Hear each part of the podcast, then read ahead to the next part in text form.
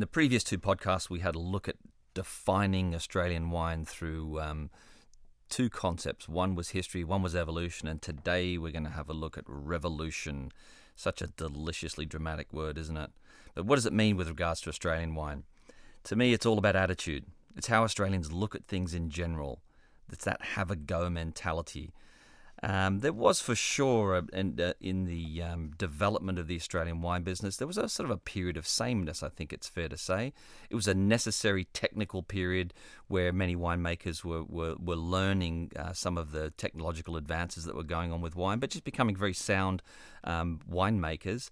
Um, which was an important part of the development, but the new generation now is not really satisfied with conventional norms and being told how things should be done. So we're going to take a look at some uh, some of the things that are happening in the vineyard and the winery that I think kind of defines this revolutionary attitude. For sure, organics and biodynamics in viticulture have been a really important piece of the puzzle.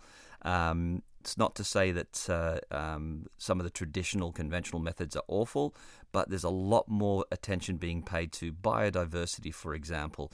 Grape growing is monoculture, and we know that that comes with inherent risks of having just one of the same sorts of sort of things in any plot of land.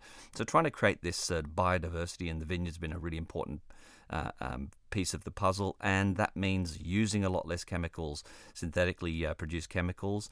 Um, looking at organic uh, grape growing conditions and also sometimes the slightly more holistic approach of biodynamic viticulture, increasing in in uh, use in very uh, uh, in many of the areas of Australia. I think also in the winery there's been of a bit of a less is more approach. Certainly for many across many varieties, less and better oak, or in some cases no oak at all. And then uh, even if they are using less new oak, less time in oak. And that's kind of a good thing. It, it, it promotes a bit more freshness in some of the wines. And from a simple commercial reality, um, it's cheaper, which is not a bad thing. Um, experimenting also with new and sometimes ancient techniques, whether it be whole cluster, skin contact white wines, uh, no additives at all, not adding um, um, acid or uh, tannins or um, various things that could be uh, used as supplements, and some people even experimenting with no sulfur being added, which is a bit controversial, but still an interesting development. It also brings us into the uh, discussion about the natural wine movement, which certainly controversial, but I feel like the natural wine movement in Australia kind of has a sort of a slightly more thoughtful approach. The nature of Australians tends to be, hey, I'm going to look at something that people are doing around the world, but I'm going to pick the eyes out of it. And you see that expression a fair bit, saying, I like elements to natural wine, but I'm going to do this, this, and this.